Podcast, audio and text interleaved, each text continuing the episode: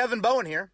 Don't forget to listen to The Fan now on 93.5 or 107.5 FM and check out our latest coverage online at 1075thefan.com. I don't believe what I just saw. That's kind of how I view last night, man. Um, Kevin Bowen, Eddie Garrison, back another edition of Kevin's Corner. That's one for the ages. Uh, Thirty for thirty needs to start. I think early background information on that game needs to happen. Um, Canton should, you know, have some sort of um, section of their beautiful campus alluded to this game. I, I um, that was incredible to watch, and the Colts win. 12 to 9. The title of my story, Eddie, was Colts play ugly, win pretty. I don't even know if that's like the accurate description, but I woke up this morning off of about three ish hours of sleep, as I'm sure you did as well, and I felt like I was walking into the scene from The Hangover where they all wake up the next morning in just that fog and the camera just continues to pan around that hotel room. That's literally how I felt in witnessing that one. Yeah, it was uh it was not fun to listen or to watch, but it was kind of fun to listen to because with radio you can't see what's happening. so that is So at least the your eyes aren't bleeding. Maybe Correct. your ears are bleeding, but your eyes aren't. Correct. Yeah. You know, Matt and Rick very good on the radio call. Made it sound interesting, even though, um, frankly, it was nothing, anything close to that.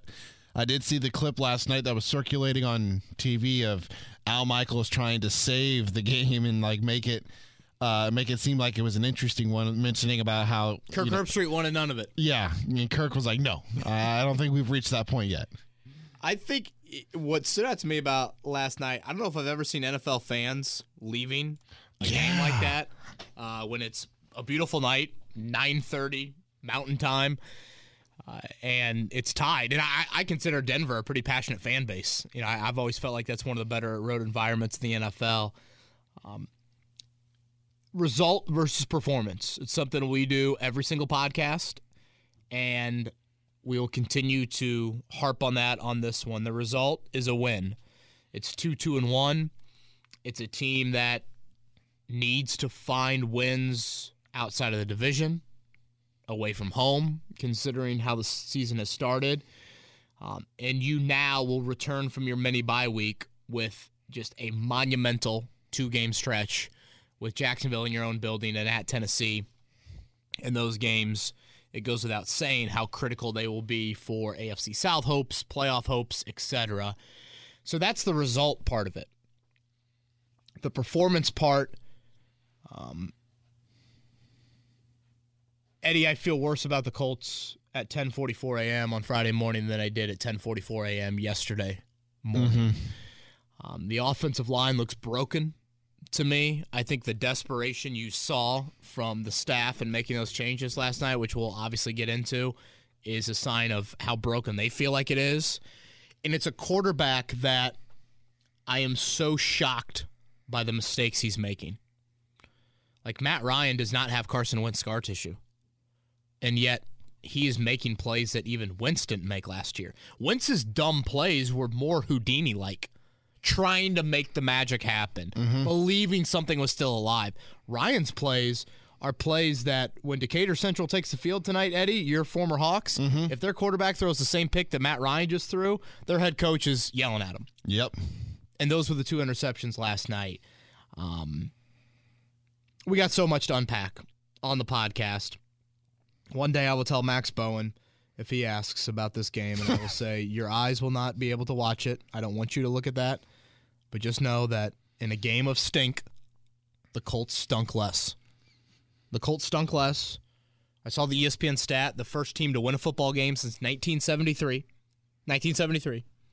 With zero touchdowns, at least two picks, and at least six sacks. The other team was the Cleveland Browns. That was the team in 73? Yeah. God, that's not great company. It was the first time since what 2007, 2008 um, that uh, there was a game where the winning team won without a touchdown, or there wasn't a touchdown scored at all for the Colts in a win. Do you think anybody at ESPN in charge of programming for the NFL is thinking, how do we take the Colts off Monday Night Football? Um, we were actually talking about that Do you think they're like, can we flex last night. Um, Colts? If anything, I could see them being flexed when they play Pittsburgh. Well, I, I That would be the game on Monday night that I think they would flex. I, I was joking a little bit. Can they really flex Monday night games now? I don't know. I thought I thought that was not allowed, but yeah, I'm thinking, boy, I'm sure the league will try and find some way. this is the prime time. And Russell Wilson, I don't know if he was concussed late or what, but um, that was horrific. One thing I want to mention before we get into what I liked, what I didn't like, just kind of my overall big picture about the game. The tone afterwards. I loved what I was hearing from the Colts locker room. I did too. I thought it was extreme acknowledgement from the players of this standard is not acceptable. And in such a moment where you're on a short week, craving a win, you got to be so happy to finally have a weekend off. You haven't had a weekend off in quite a while. For them to acknowledge that, I'm like, man, that is a locker room filled with some high character guys. And, and at times, I feel like, you know, and this could be said, I think, for really any professional sports team. But I think at times uh, players just don't necessarily walk there right after a game. Um, the Colts did that. I mean, Quenton Nelson called it disgusting. Michael Yeah. Pittman was like, "Yeah, we won, but I know I'm going to feel real bad watching the film."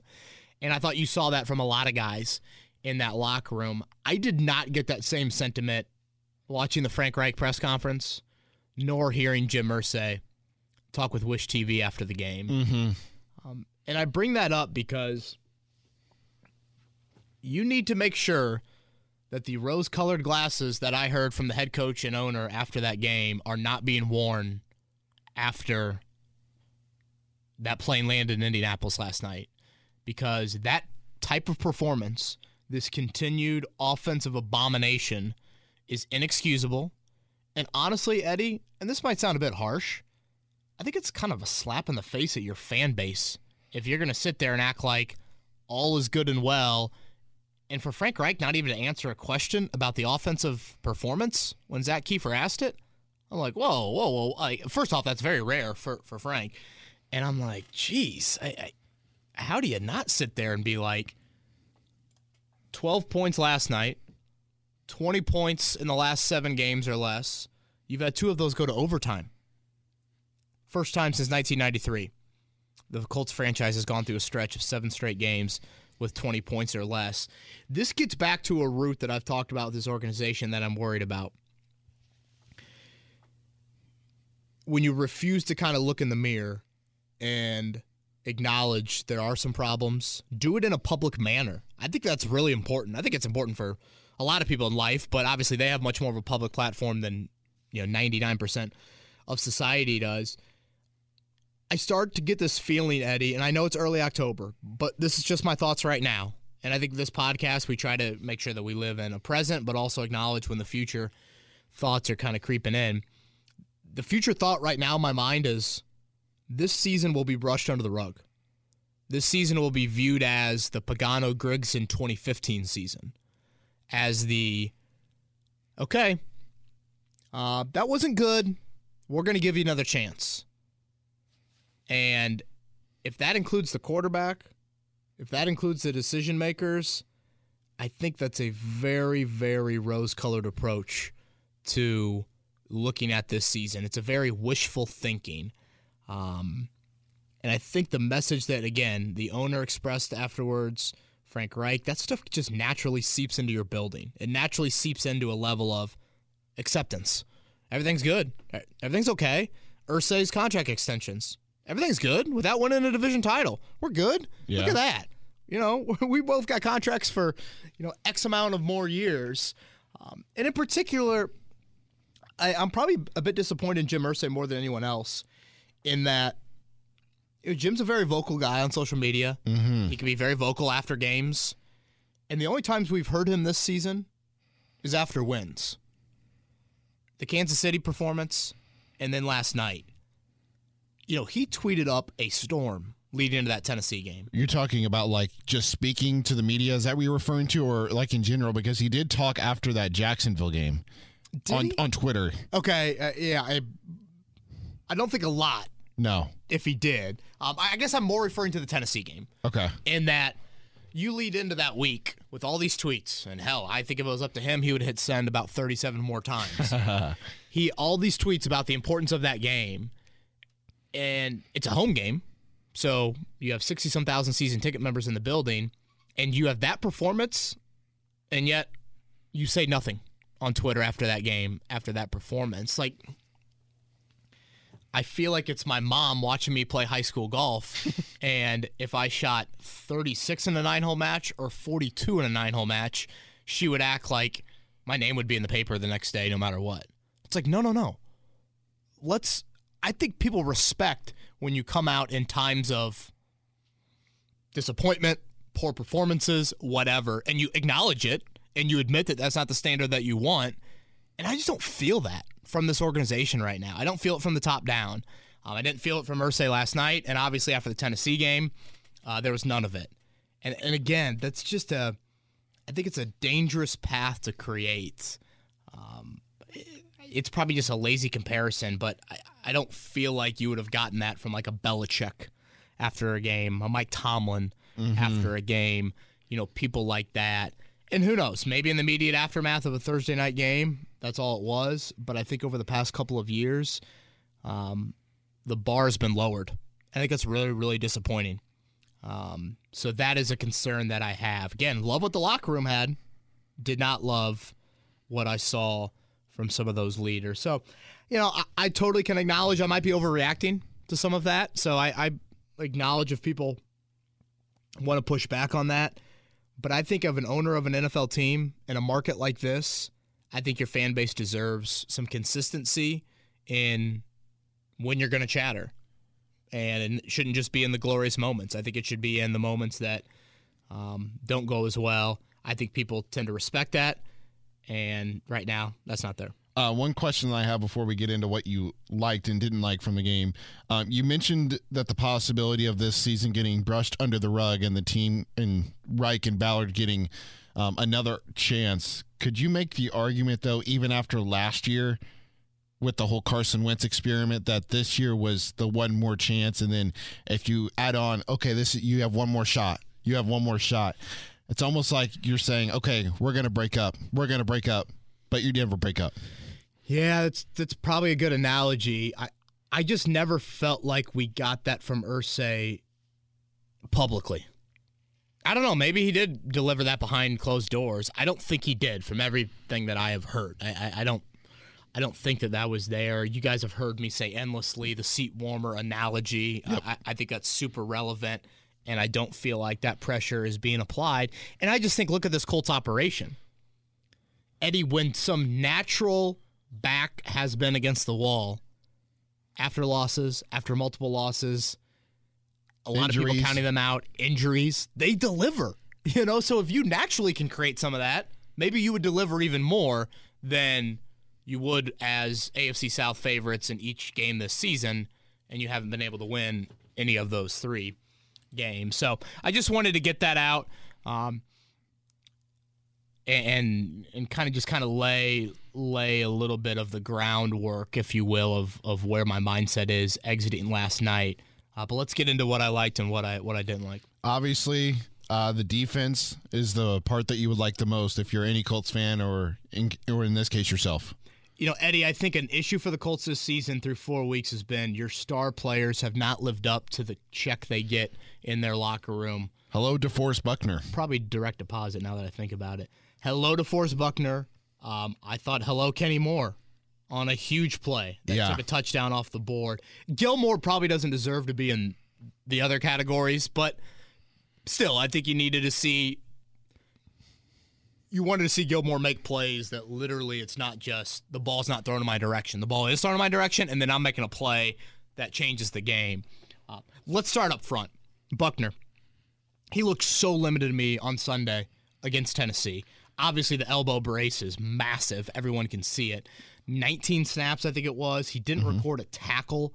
That is very rare for a guy that you know has the amount of production that that, he has. Eight tackles last night, two sacks, pass defense. I thought he was the reason Yannick Ngakoue got that sack.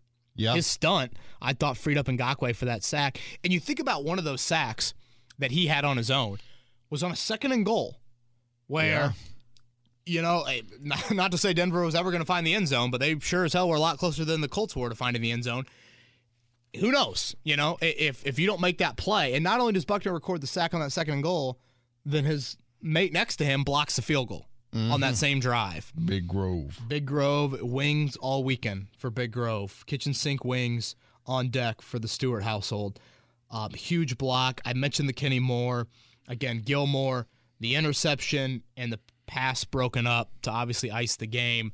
Uh, we can get into Russell Wilson. I'm not sure what Wilson was thinking and and feeling like he had to give Courtland Sutton a chance. I'm like, you got Jeudy and Hamler, and you're staying away from Gilmore. If you look on the other side of the field, uh, clearly uh, that that comment's being discussed in Denver. When I watched that replay, sorry to cut in here, but when I watched that replay over and over, I don't think he was going to Sutton. I think he was going to Hamler and never saw Sutton coming across because I just did, I did his eyes ever go to the right side? I I guess that is true.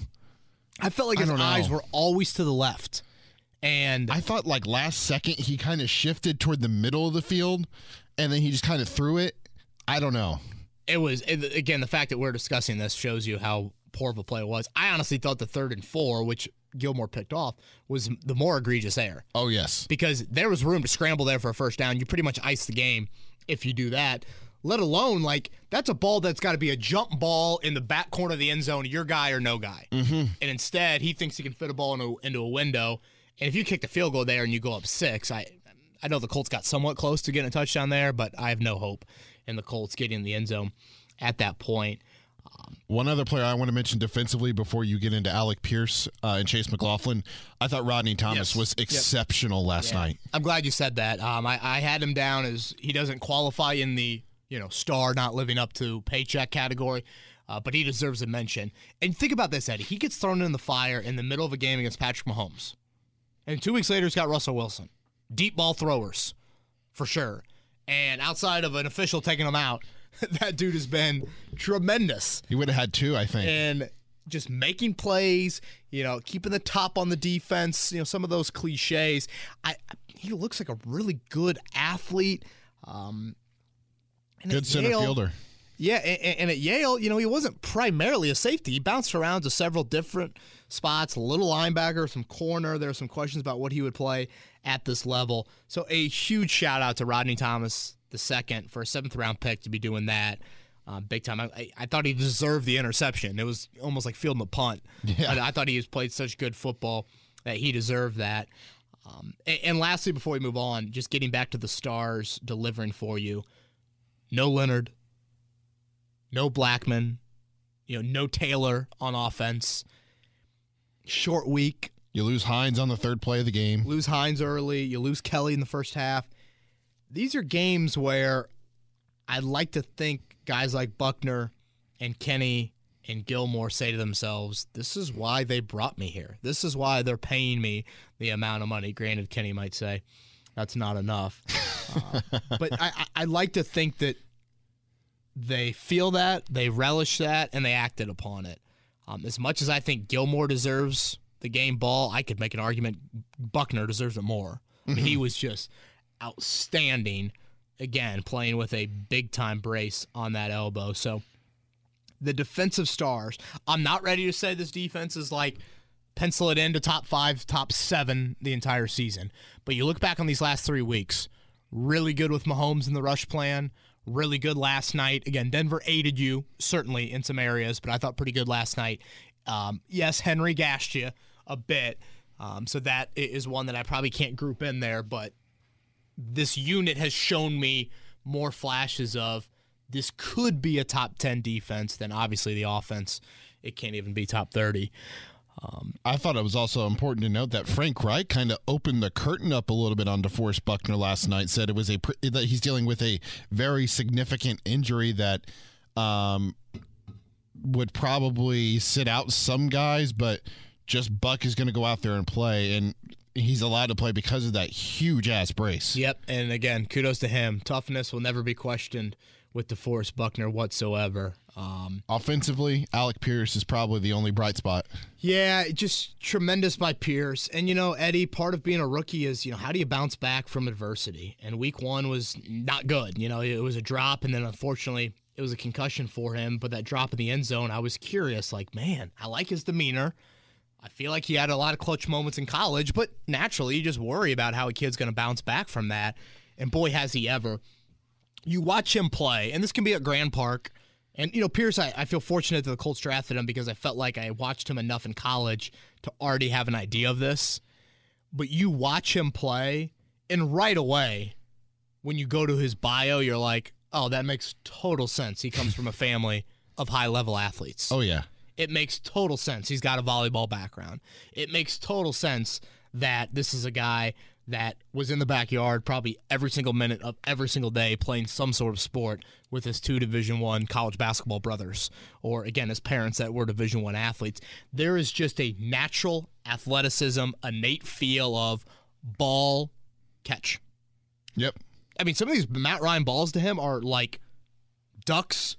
You know, Bradley Chubb got a hand on one of those last night. Yeah, I was about to Balls say that yeah. easily be, be picked off by opposing players. And there's Pierce, just seemingly not panicking, knowing where the ball's coming, and just you know making a play. Like if I want someone to catch Aaron Judge's next home run, I want Alec Pierce in the outfield. I mean, like I just feel like he's the guy that you trust so much, and the fact that you know Denver flirted with Patrick Surtain on him at some parts late in the game, I think sent a message.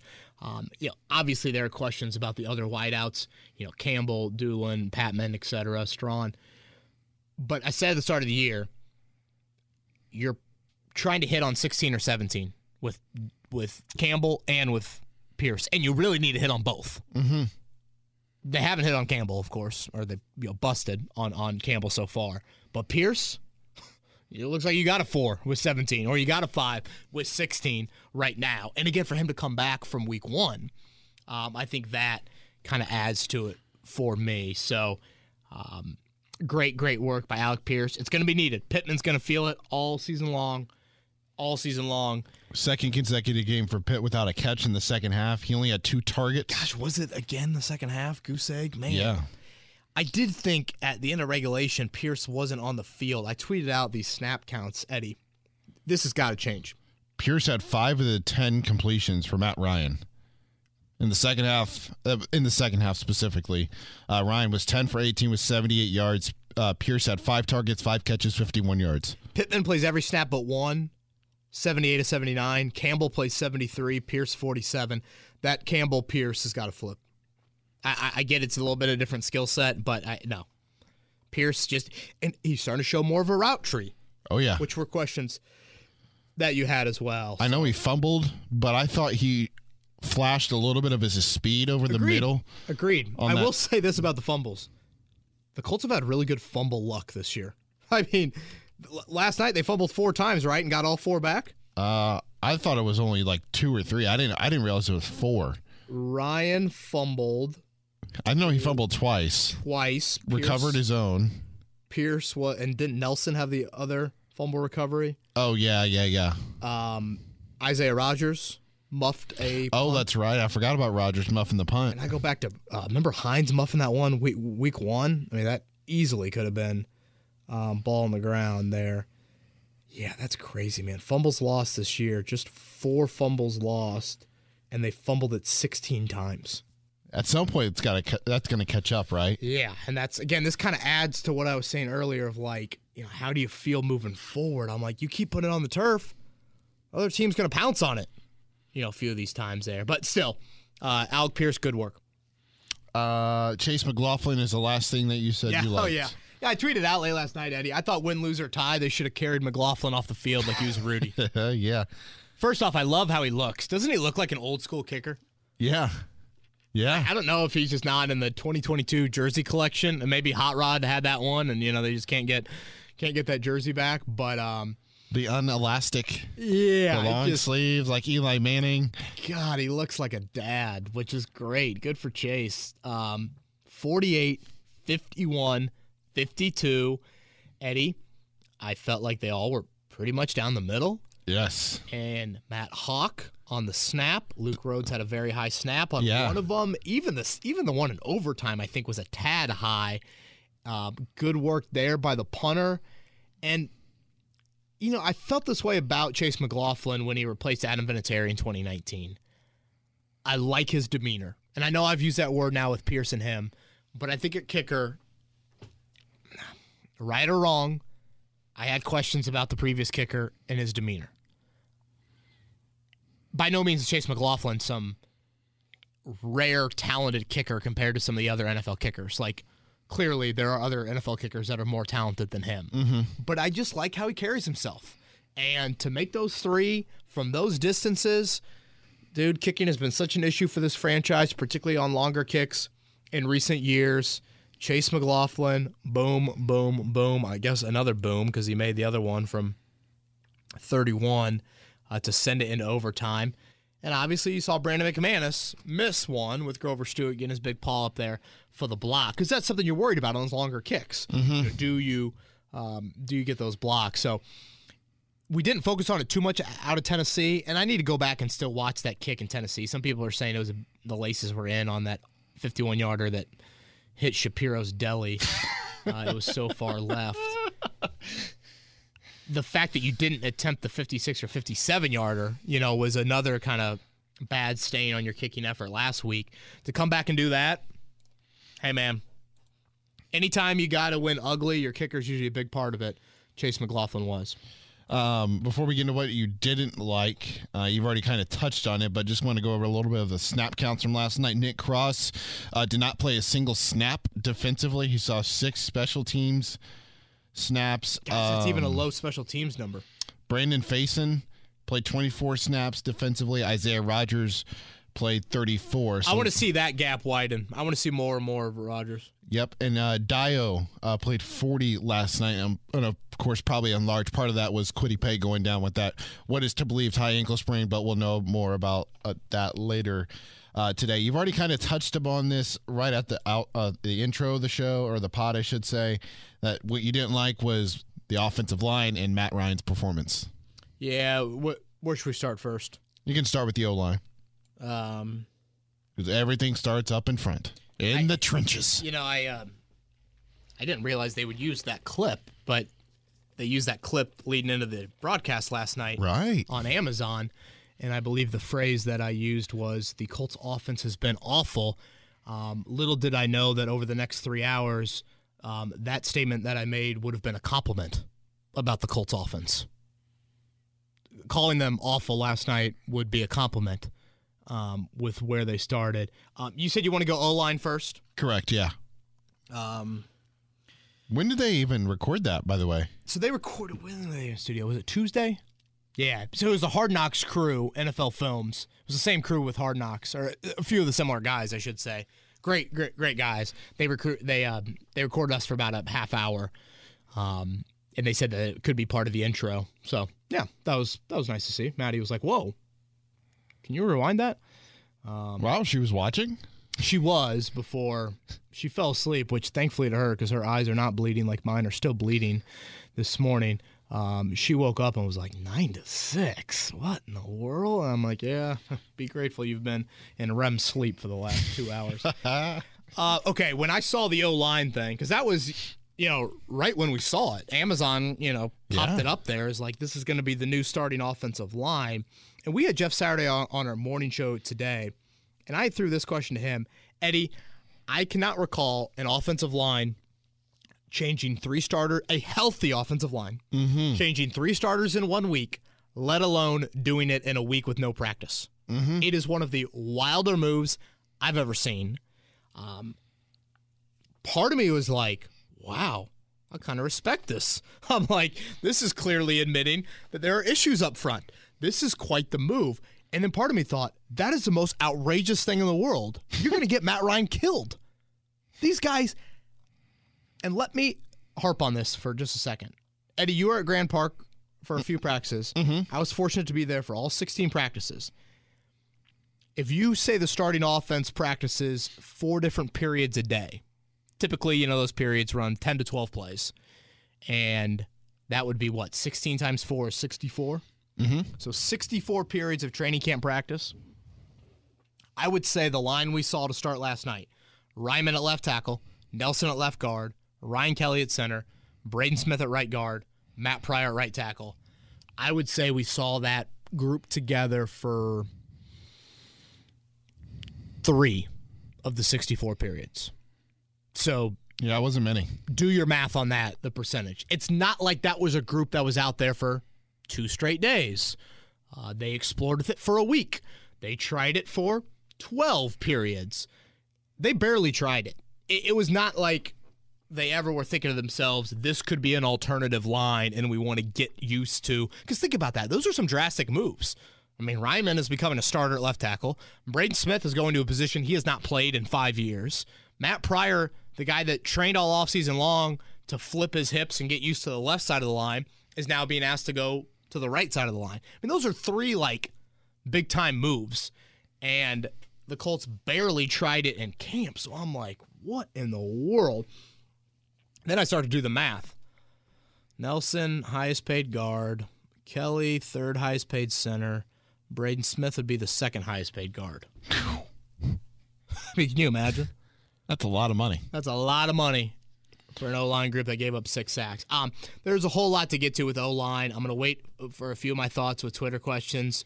Um, again, it was I think Bernhard Raimann just got whistled for another flag. If I'm not, if I'm not, I I thought one of those holdings was a little egregious. I thought Gilmore getting away with the hold on Sutton on the final play. Yep. To me, made up for the poor whistle the Colts got early in the game. I thought the Colts got a couple poor whistles, quick whistles. Yeah. Maybe it should be the better way to describe it. Raimann being a a culprit on that.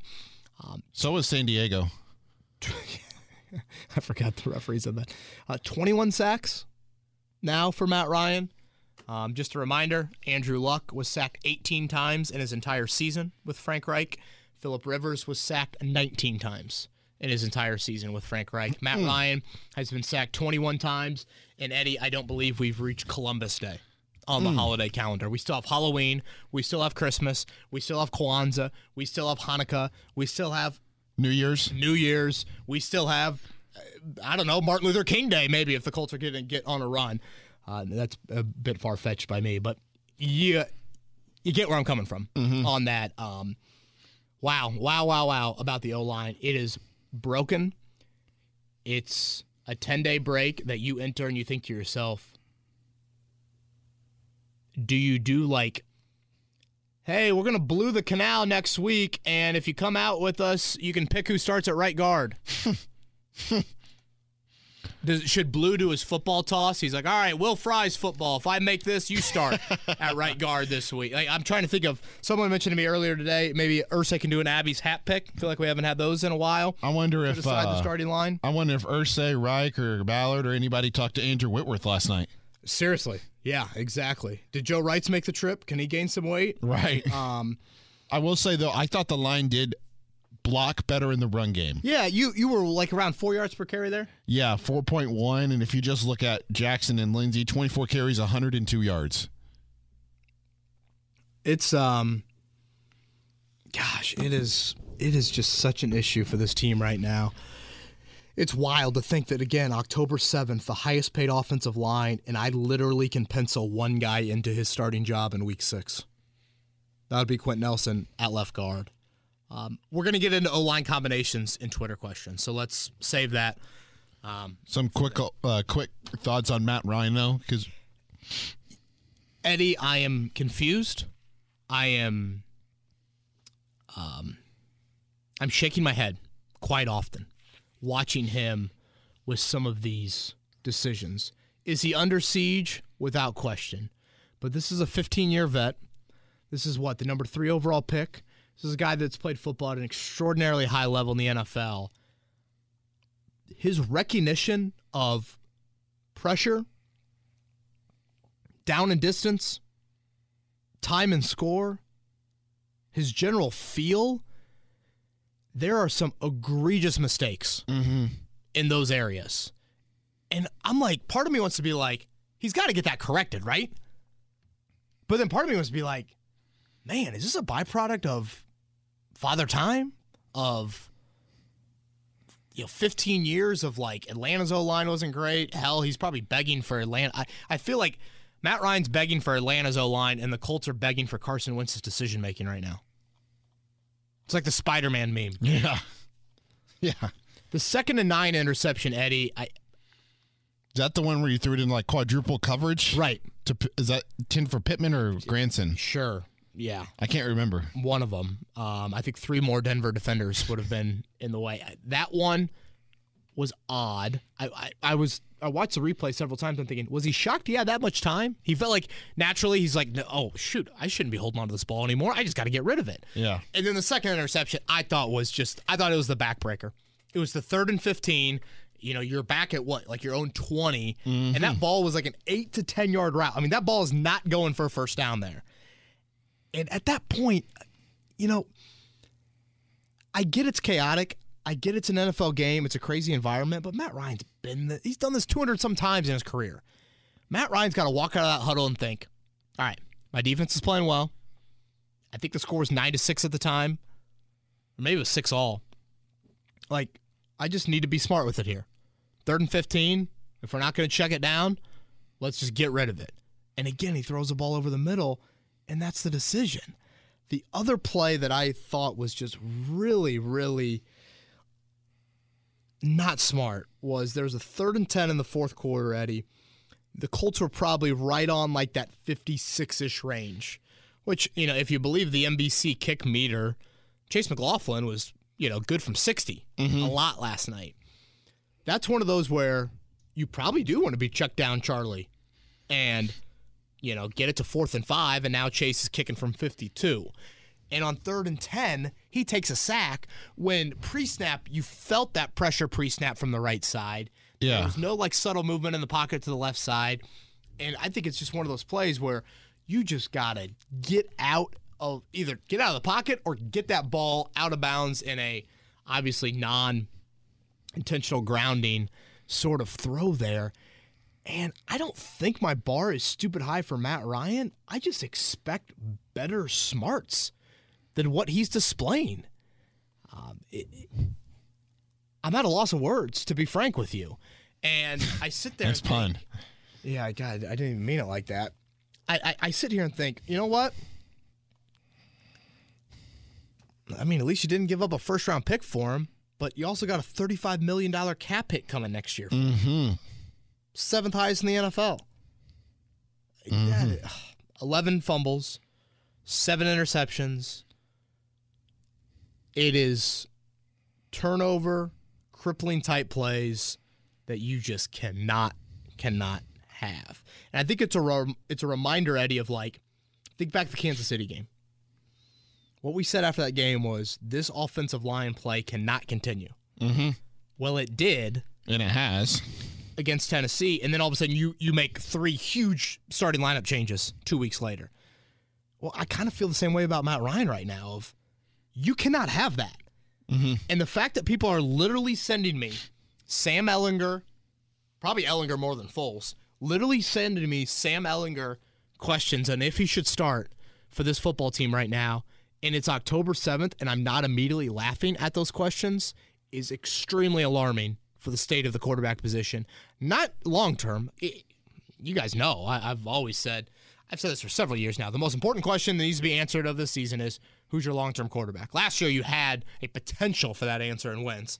Obviously that did not happen, but the fact that in the short term people are literally bringing up should Matt Ryan be benched, and I'm not immediately laughing at that is a huge issue. Um, I, you know, I some nice resolve late.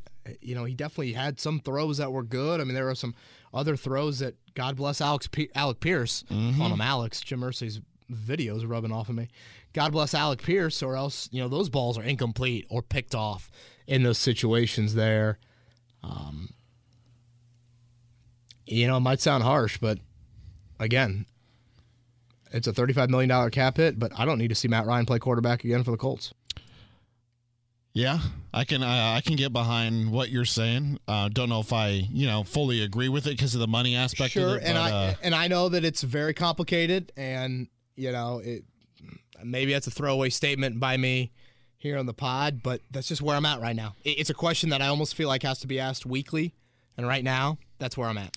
I get it. I mean, Colts fans are there with you. Um, I, I think this is a question that I wanted to ask you, but I saw it was a Twitter question, so I'm laying off of it. Uh, this is coming from David, and something that we've discussed multiple times already um, in previous podcasts is that uh, why does this feel? Why does this win feel like a loss? I will not lie. The offense looks decent when they go no huddle, so why don't we just stick with it? Keeps the defense on their heels since they can rarely substitute, keeps the game running at our tempo, and allows that slow, methodical movement down the field. Nevertheless, still think this win was more of a loss overall. Looking forward to the pod. Yeah, you know, some quicker tempo stuff probably should be explored. Um, you know, as far as the feeling, again, it gets back to result and performance. The result, it keeps you relevant. And I know there's a section of the fan base, Eddie. I don't know how big it is right now, but there's certainly a section that says, I, I, if winning the AFC South means that it's status quo again next year, I don't want that to happen. The performance yesterday gives me no confidence or belief that this is a team that can do something in January. And when you look at a 2 2 and 1 football team right now, 2 2 and 1 should indicate average, right? Yeah. Two wins, two losses, and a tie. So you've played 20 quarters. Let's throw out the two overtime periods. You've played 20 quarters. The Colts have been the superior football team in how many of those quarters? I would say nine. I would say that's very generous. I just look at that entire second half against Tennessee. Uh, or not, not even nine, though. not nine. Then I would say I would say six. Six is more realistic. I- I'm struggling to maybe even get to say. I, I I thought around four, and again, maybe I'm being too harsh, but the fourth quarter of Houston certainly pops into that. Um, was it the second quarter of Kansas City, third quarter Kansas City? You know, one of those pops into that. I mean, again, superior football team. Last night they were not the superior football team in any of those quarters. Certainly Jacksonville, they were not the superior football team in any of those quarters, and that's just where I struggle to find a lot of confidence of repetitive play, consistent play, even if it's just a game and a half out of these first five. I haven't felt that yet. So I think, David, that is where it gets to be a loss. Not to mention, like, when you throw out the wild ESPN stat of the first time since 1973 a team wins this a game like this, it's just, you realize that this is not sustainable. Not sustainable at all. Uh, one thing I would like to not really harp on, but throw in here with that question is I feel like Frank Reich is a better play caller and is more creative when they go no huddle and the quicker tempo. I feel like he the decisions come a lot quicker to him. Um, and I think the offense, I think just in general, flows a lot better. And you see the bigger plays in the run game. Uh, you get Parris Campbell involved in screen passes and in, in the underneath game. Um, and then it allows you to get those other receivers, not just Michael Pittman, Alec Pierce, and Parris Campbell involved, like the tight ends, for example. Very fair. Very fair. Um, and Jonito, I say that right? Yes. Um, if we win, do you trust this team to win the division after they found a way to win without Taylor? Technically, we are in first place now. Jacksonville, who do they got? Is it Jacksonville, Houston this weekend, and Tennessee Commanders? Uh, yes, I know the second part of that. I'm checking Jacksonville real quick. So I guess that's the opportunity for both those teams to win. But granted, if it's the AFC South, I would guess there's probably a better chance both those teams lose. Um, oh gosh, people are like making memes of Frank Reich on like mail that they get, putting zero touchdowns next to it. um, okay, give it to me one more time. Um, Taylor, without Taylor, they won. Yeah. Sorry. Do you trust this team to win the division after we found a way to win without Taylor? I don't trust them, but Eddie, I don't trust Jacksonville or Tennessee either. I don't want to bet on any of them. I don't. I And wouldn't either. There's probably a reason why all their odds are in the plus, right? Plus 150, plus 190, plus 200. Like Because Vegas doesn't know either. literally, and that's rare to see that. So I, I don't trust any of them. Which, you know, for for, as I said, there's a section of the fan base earlier that wants to. They would rather they take two steps back if it's going to mean significant changes. I also acknowledge there's a section of the fan base that says, "Screw that! I want to win the division."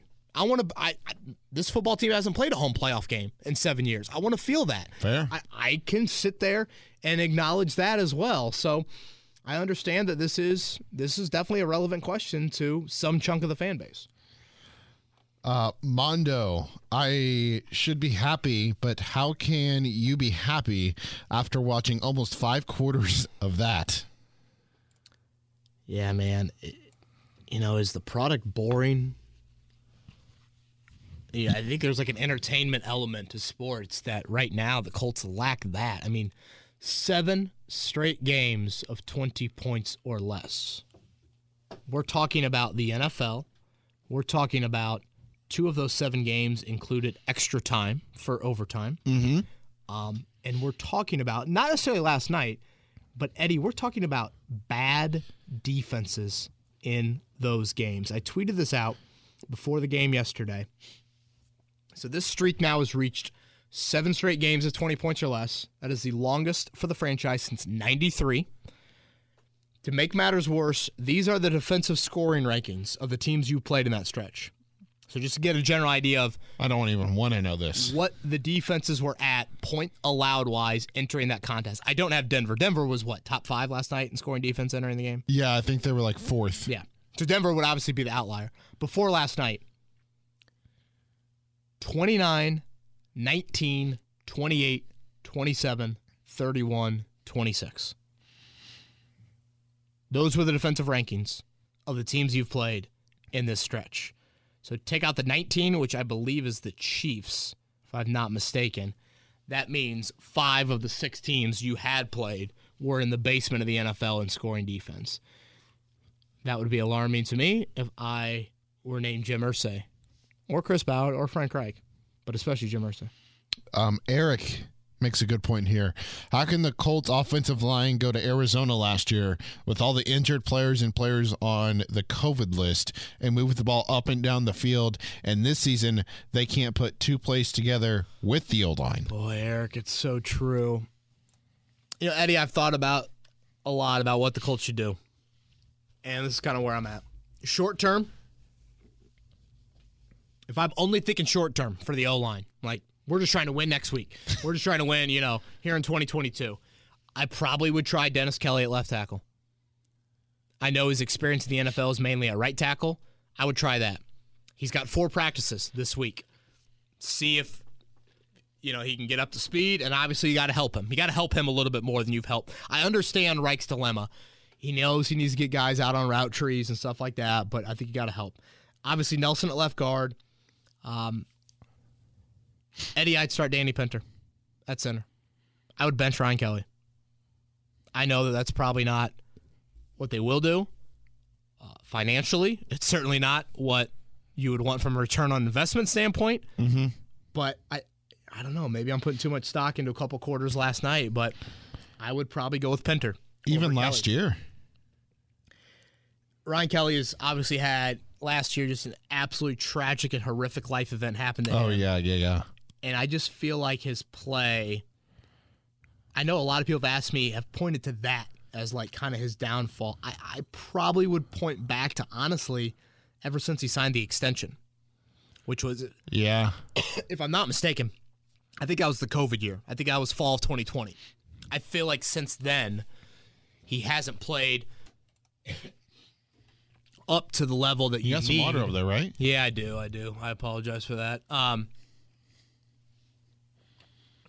and now it's just kind of he was a top 20 pick. He went to Alabama. He's got some name recognition, so he gets voted to Pro Bowls.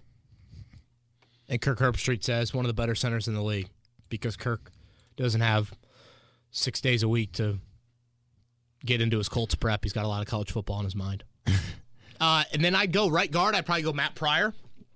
I know he lost a little bit of weight in trying to make the transition to tackle, but I still think he's got a frame that I would like to see at guard. And then I'd leave Braden Smith at tackle. That would be short term. If I went long term, probably all of it's the same, and then I'd leave Raimann at left tackle. Crazy part about Ryan Kelly is that you haven't they haven't even reached the two more expensive parts on the contract. Um, this year making 9.75 mil. Next year it bumps up to 12.375. In the following year, 14.625. On the cap it right there. Yeah, those are numbers that are going to take a long, hard look. We haven't seen many cap casualties in the Chris Ballard era, but that one is going to take some honest questions. One more thing I'll throw in the long term. Maybe you take Pryor out and you put Will Fries in at right guard. Now you're really young with that group. That would be Raimann, Nelson, Pinter, Fries, and Braden Smith. But gosh, it is just literally you hand Chris Strausser. I mean, Chris Strausser was jumping for joy in the postgame locker room. I don't blame him. um, I mean, you literally hand him the depth chart and you say, "All right, Quenton Nelson and Sharpie at left guard, nobody else." Like even Braden Smith at guard, man. It's like I, I I think you leave Braden Smith at tackle. I, I get there's been has Braden Smith been what's he paid the sixth highest right tackle in the league, something like that. Yeah. Okay, maybe he's been the thirteenth best right tackle in the league this year, but it's not to the level to where. Did I see Matt Pryor allowed the most pressures of any player in the NFL this season? Yep. Last night, Yep. Nine of them. Yeah. he had one where Bradley Chubb. I, if I'm Bradley Chubb, I'd be like, dude, are you throwing the game? You didn't even block me. Yeah, there were a couple of those last night. Mm. Mm mm mm. Because uh, I saw it on Olay, Twitter. right? Yeah, I saw it on Twitter that somebody said, "You remember that drill that you teach in Pee Wee football? Uh, players to follow the defensive players so they can learn on how to block without their hands." Well, Matt Pryor just did that in a game. Uh, Amazon saw that in real life. The Amazon audience saw that last night in real life. A lot of Amazon jokes on Twitter last night. I move on to Patrick. I'm not sure how it's possible to have the most expensive yet the worst offensive line in the league. It's quite baffling to me.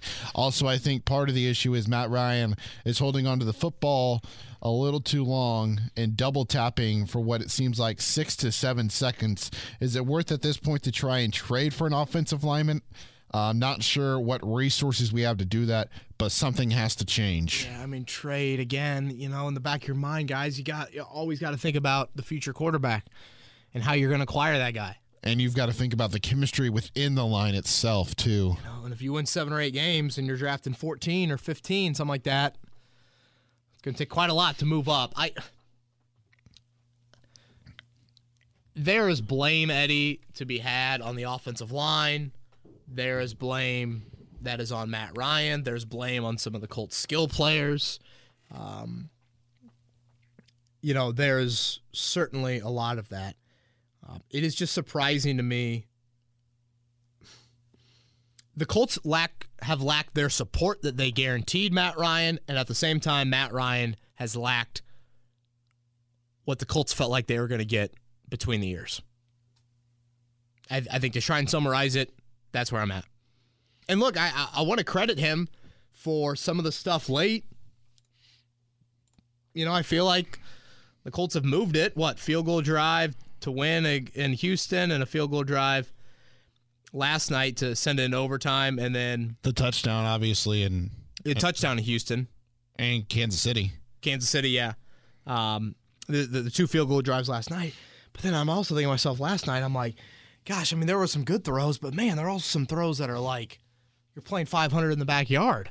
You know, you're throwing pop. It's Alec Pierce's dad throwing pop flies to him, and luckily, Alec Pierce can run it down. But You called it 500 growing up? 500. Uh, we called it jackpot. yeah, I, I, I, I've heard that a lot. Yeah. Uh, Justin, wow. How bad do the Colts need these 10 days off? Big question um, is Chris Strausser's offensive line changes more an attempt to save his job, or was it more of an indictment on Chris Ballard's inability to address known gaps? Pryor is an Pryor is an open door. Kudos to Raimann. Tough situation to be thrown into, especially after the injury. Fire Reich for the mental mistakes. Fire Ballard for the losses and the tie. Blow it up and reset like the Pacers.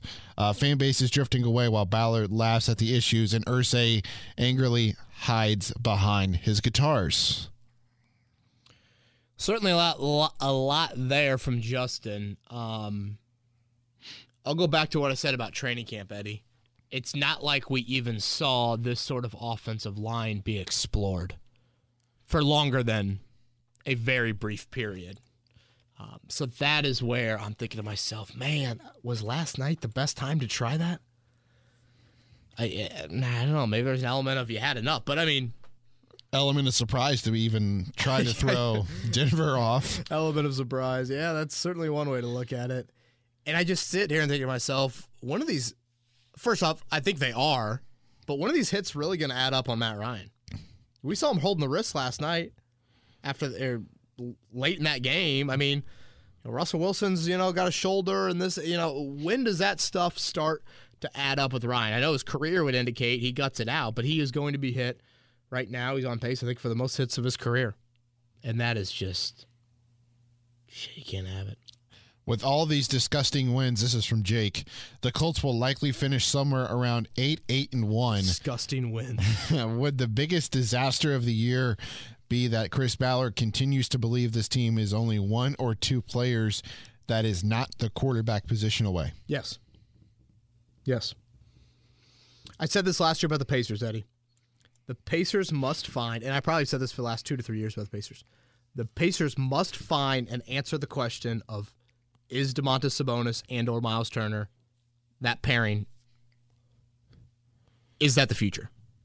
And finally, they found the answer and acted upon the answer. For the Colts, the question is much more of the answer at quarterback is the most important thing on this franchise. Most important thing moving forward. Yeah.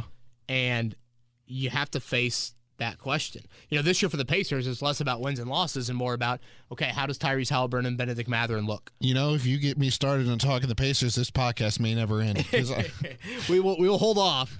Um, but and that's that this question, Jake's question, I feel like is part why I was kind of fired up at the start of this podcast about what I heard from Frank Reich and Jim Irsay last night. And someone, you know, tweeted at me, and I, and I totally respect someone asked me, he goes, What do you want them to say? And I and I thought to myself, you know what?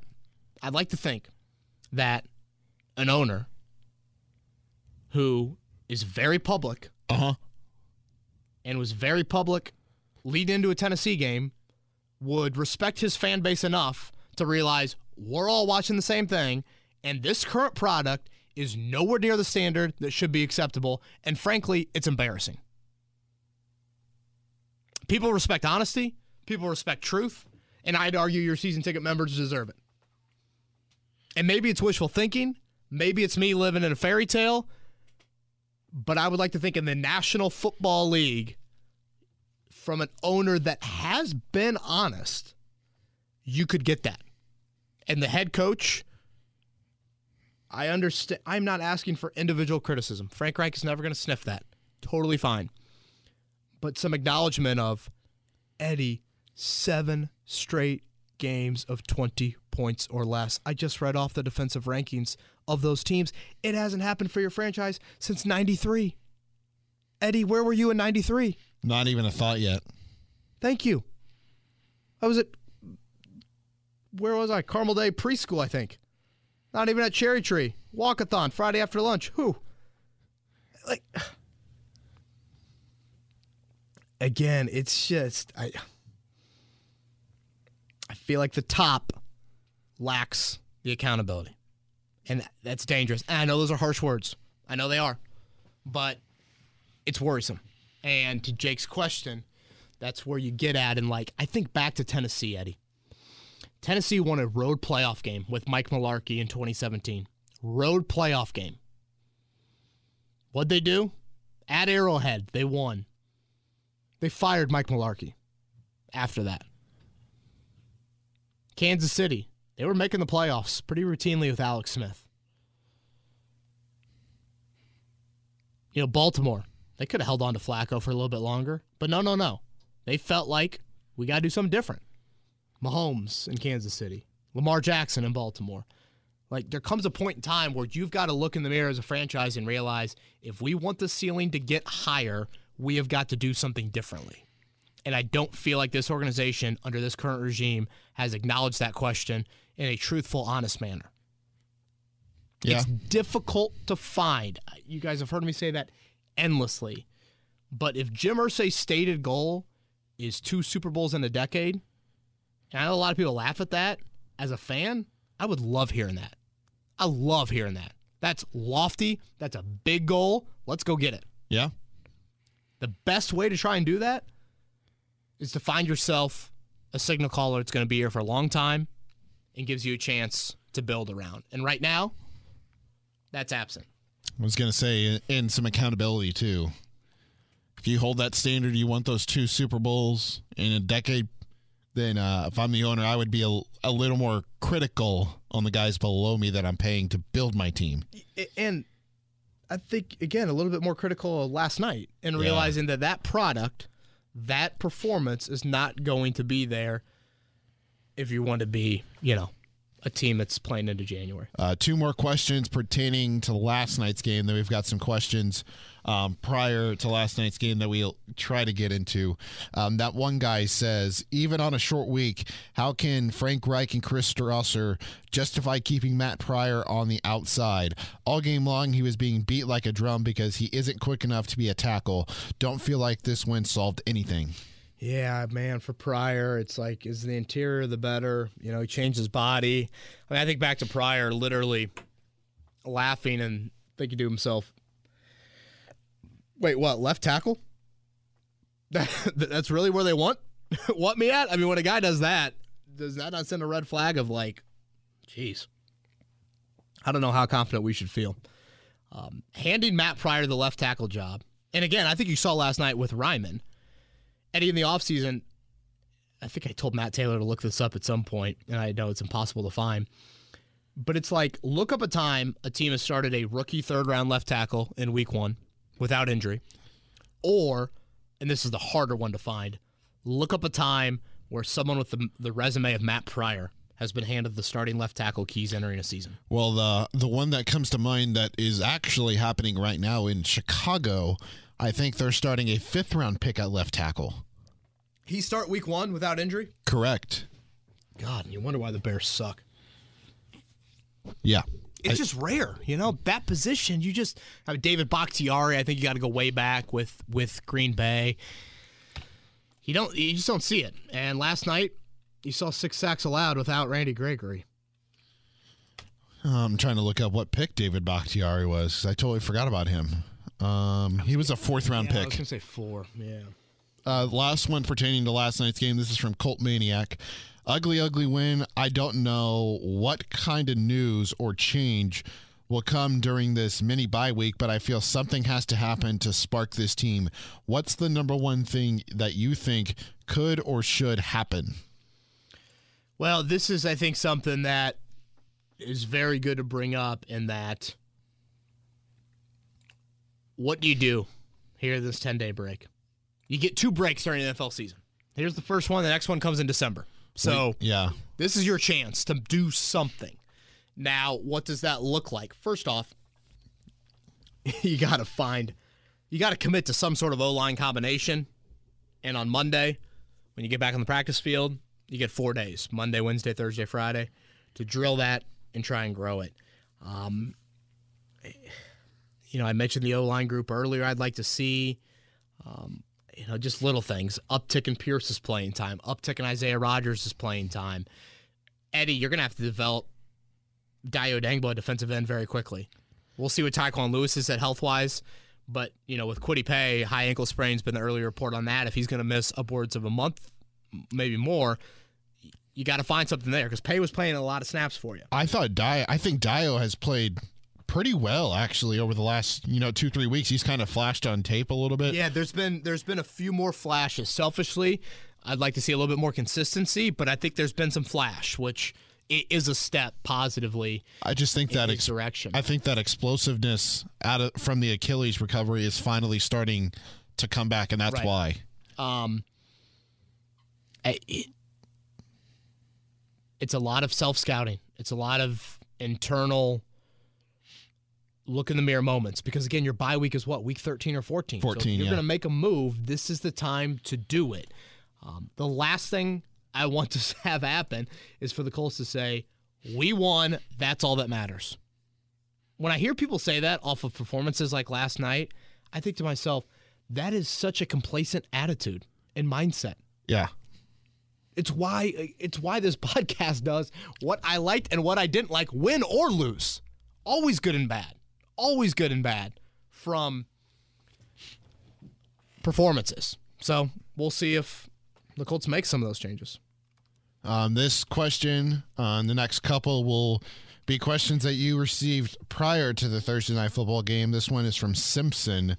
Looking at the schedule ahead, obviously the Colts have a proven capability of losing the next four to five games against the Jaguars, the Titans, the Carson Wentz Commanders, and the Patriots. This may be the most personal and intimately wanted stretch of football by Jim Irsay that he has ever wanted to win. The teams we're all about to play have massive storylines, at least locally attached. If things continue with the status quo, which week would you set the over under at before we start selling off parts and wash this thing out? Can we really be two, five, and one heading into the Las Vegas game with no changes outside of right guard, place kicker, and Strog's safety or small lineup changes? You know, I tweeted this out before the game last night, Eddie. You look at the schedule, and last night included it. You're going to play, I think it's six straight games against teams with a record of 500 or worse. You know, you're always going to be in the AFC South mix, no matter what happens. I mean, frankly, even if you lose to Jacksonville and Tennessee, you know, record wise, you aren't going to be. If you went into some tailspin, like the mathematically eliminated part would not happen for weeks. So I, I for Irsay to do something,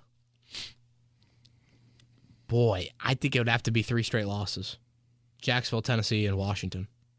Especially Washington. Washington's that one man. That is the ex-boyfriend right there in front of you coming into your building. And if he, boy, if he gets it done, part of me wishes Carson Wentz were an ass just to kind of see him chirp, Yeah. you know? And I don't know, maybe the competitor will come out in him just from an entertainment standpoint. I mean, I think I didn't love he even chirp a little bit in the offseason? Like chirping for a nice Christian man. Yes. You know, like a subtle of like, Like a know, sub tweet. Yeah, sub Instagram here of like me on my tractor or something like that. I kind of forget what, what the language was, but purely from an entertainment value standpoint, because if I'm not mistaken, I think that's a 425 kick. So that's going to garner a little bit of a bigger audience than normal. Um, God, that'd be great. And you know what? Now that I think about it, Eddie Garrison, if I'm not mistaken, that's Tarik Glenn Ring of Honor game. Yeah. That means one Jim Irsay on the field halftime. you know, if Carson wants to warm up that arm a little bit and get a little errant with the throw or two, we could have some fireworks inside of Lucas Oil Stadium, baby. You're just on one today. Hey, boring product. Hey, boring product last night. I'm trying to make things. I was gonna say that's what, Spicy. a, that's what a couple hours of sleep will do to you right there. Two fifteen. That was the last I saw last night. Uh, this is from Casey. We'll get a couple more in. Uh, is it way too early to start wondering what the Colts could get in return uh, via trade for Jonathan Taylor, Michael Pittman Jr., and any other player that could net some return? Because we are wasting them and don't likely, or excuse me, it won't likely be good uh, before having to pay or extend them? Or is this type of maneuver really even possible or probable in the NFL? We need a young mobile quarterback on the team that has a friendly rookie contract and rebuild around him. Boy, do I agree with that last sentence so much. I do too. Um, Eddie, you, you want your next quarterback to have a Michael Pittman, right? You Yeah. know, I, I I get this element of trade, but I also think I mean, when's the trade deadline? Like October 30th, I feel like it is. You know, usually it's like that last week of October. It- unless the Colts lose literally the next three, they're not selling. They- they- They're not. Now, should they? That's probably a different question, but um, I, I I think they will be they will retain a lot of these pieces. But you know, I I would always have open communication, always. Um, no matter if I was a good team or not, I always want to know the pulse of the league and where where people are at. But um, I mean, look at Buffalo, for example. Josh Allen didn't have anybody really. God, he had Robert Stephon Woods, Diggs and then man. get you go get Stephon Diggs. I mean, New England's living that right now with Mac Jones and Bailey Zappe. They don't really have a wide receiver for him to what throw to. Miami did with Tua, what Philly did with AJ Brown, Yeah. you know, I mean, those are you're sending a message to your young quarterback of we're going to get you something, and I think the Colts need to make sure that when that next quarterback is here, they've got something. Vegas, Andrew having Reggie Wayne was huge in 2012. uh, Vegas with Adams. Yes. Although you know Derek Carr was already accomplished as it Sure. was. Sure. Um, this one is from John. We'll try and fit two in, including this one. Um, he said he's heard people saying that we can't run it back with Matt Ryan next year. Although I get that it's a waste of time running it back and a loss caused. Aren't they handcuffed because they restructured his contract and now he has a thirty million dollar or thirty five million dollar dead cap hit next year? Right or wrong on that front, and I just want a tough time. And I just have a tough time envisioning uh, that the Colts eat that. Or am I wrong with this assumption? No, it, John, you are probably right. I mean, obviously, not every offseason can you find a team as desperate as Washington Commanders were last year. Um, yeah, I mean, how much are you willing to eat it? If you are, I mean, would Matt Ryan retire? Like, would all these hits make him think twice about? I, I I'm throwing stuff at the wall right now. Like, Yeah. I, I'm just literally talking out loud here. But thirty-five million dollars on that cap hit. You got that money? Eddie, I am in a drought to say the least. Um, is your son able to type yet? Uh, no, he's not. He's able to poop. That's good. Well, this question comes from Max. That's why I was asking. Uh, hey, Kevin. While listening to the pod today, I started thinking about Reich's play calling. Seems to me that early in the season, he play his plays are simple and basic. Is this his way of keeping more unique plays off film for the mid to late season? Would explain the constant slow starts on offense. Appreciate your hard work. Yeah, thank you for that, Max. Um, great name. I do think Max Bowen. I, I'm starting to get around on that name more and more. I'm like, "Oh, that's a nice name. What'd you go with the middle name if you want to share? Uh, yeah, we went with Ma- Maxwell's his real first name, um, and then Bradley, which is my father's name. Okay. Yeah, Maxwell Bradley Bowen. Um, I do think to this question at times Frank is a little bit too tendency based, and I understand there's a fine line in that, but I think Frank is a little bit too like analytical of like all the second and long runs. Yeah, I know. I It's was like he wants to be so 50-50 in that area of like. I just think there's an element of like, I mean, when you get out on the field, I'm sure the opposing defense at the end of the day is just kind of like. I don't think they're thinking about endlessly every single number. There's an element of like you just got to play. last night I was tracking it for the first half, and then second half got got underway, and there were a lot of more highlights for me to cut, so I got away from it. But I want to say on the on their seven offensive drives that I had documented on first down they had passed five times, second down they had ran five times. Hmm. That was prior to the two minute offense that they had there to go into halftime. Yeah. Like I remember asking Frank this question during bye weeks, like from a self scouting standpoint of like, you know, and I'm just throwing out an example here. and He's probably not the best to use an example, but his name is popping in my head. But like Hines, when Hines is on the field, you're doing this 71% of the time. Frank will see that number and he'll want that number to get closer to 50 50. Yeah. Just like that's a. I, I'm all for numbers, but he seems to be a little bit too much like really worrisome about that. I said this on Tuesday morning, Eddie, on our da- daily show, and I didn't say it on the podcast. Like, you watch the 49ers on Monday night, that looks fun. That looks innovative. That looks creative. I watched the Colts offense, and I just think it looks old. Yeah, Old. yeah. Old and a lot of the plays and schemes, and old and I would argue a lot of the personnel and just kind of how they're built. Whereas I just don't feel that with like, and again, maybe San Francisco is an outlier, and I get it. San Francisco's numbers um, don't necessarily um, you know, indicate it's super high powered attack. I'd argue the quarterback holds it back a little bit with that, but I just like what I see with him. I'm going to skip over Matt's question and go to Logan's here. Uh, Matt, Jordan, Andrew, Joel, we've got your questions. Um, and Walter, we'll try to get to these, I assume, on Monday's pod since we have a little more. I, I- think we're just gonna do Wednesday next Okay. week. So I think this pod will kind of take us through, um, and then we'll do one. I don't know. Maybe we can do one on Tuesday, but let's let's uh, let's shoot for Wednesday. All right, this one is from Logan. He's got a pair of questions. Okay. First off, he says, Love the pod and congratulations again um, on the birth of your son. Thank you. Logan. I Um, appreciate that. He says that I'm not I'm not sure who asked this question, uh, but during Frank Reich's press conference after the Tennessee game, someone asked why is this uh, why is it the same story that things keep on happening over the last five years, and Frank didn't really have an answer. I'm assuming this is pertaining to the slow starts at the beginning of the season. Um, if that's what he is telling Jim Irsay and company, why is he still our coach? Secondly, what's your best dad joke? Oh my. This is where we need Matt Matt Taylor. Matt Taylor's the king of dad jokes. Matt Taylor brought a book of dad jokes when he filled in with me on the morning show one time, and uh, he literally read one every break. Okay, what what was the first one?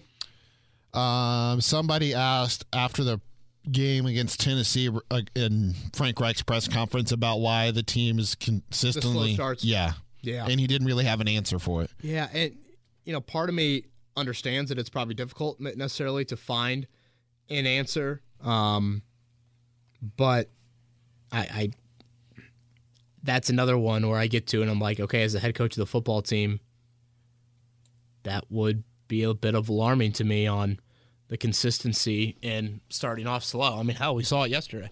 Was yesterday? I think it's have the Colts started the ball every game this season. Um, no, remember? Um, maybe. I thought that was true. Um, was it three and out yesterday? Yeah, didn't Hines drop the first ball? Yeah, it was three and out. Yeah, three and out. I just, just constantly, at, constantly. Um, so, yeah. Three and out. Uh, my Against- best dad joke. Well, how about this one? Colts related. Me yelling at Rosie, "Go to bed." It's pasture bedtime. That's bad. Is that worse than the Colts offense? Oh my. Tie. Yeah. Uh, three three and outs, an interception. Um, and then I'm trying to maybe maybe yeah four three and outs and interception. First drive of every game for the Colts. I'm so embarrassed. I ended the pod with that joke. That's why I just skipped over it. Thank you. I appreciate that. Eddie Garrison right there. I'm Kevin Bowen. Everybody have a great weekend. Happy fall. Fall weather is here. It's alive and well in Indianapolis. Enjoy Sunday. The Colts won. Um, there are questions, big picture, but the Colts did win. Um, if it makes you cry, try and laugh. And next week is massive. Absolutely massive. Go Pacers. Uh, Pacers, yeah, nice work. Preseason opener. I've got a large stake in their winning of 30 games this season. We'll see if I'm an idiot 30? for that. Yeah, I'm going 30. Very good odds for 30 wins. Oh, I'm sure. We'll discuss off air. He's Eddie Garrison. I'm Kevin Bowen. Everybody have a great weekend, and we'll talk to you next Wednesday. This has been Kevin Bowen. Thank you for listening to another edition of Kevin's Corner. If you haven't already, subscribe on iTunes or Stitcher for the best Colts and Pacers coverage.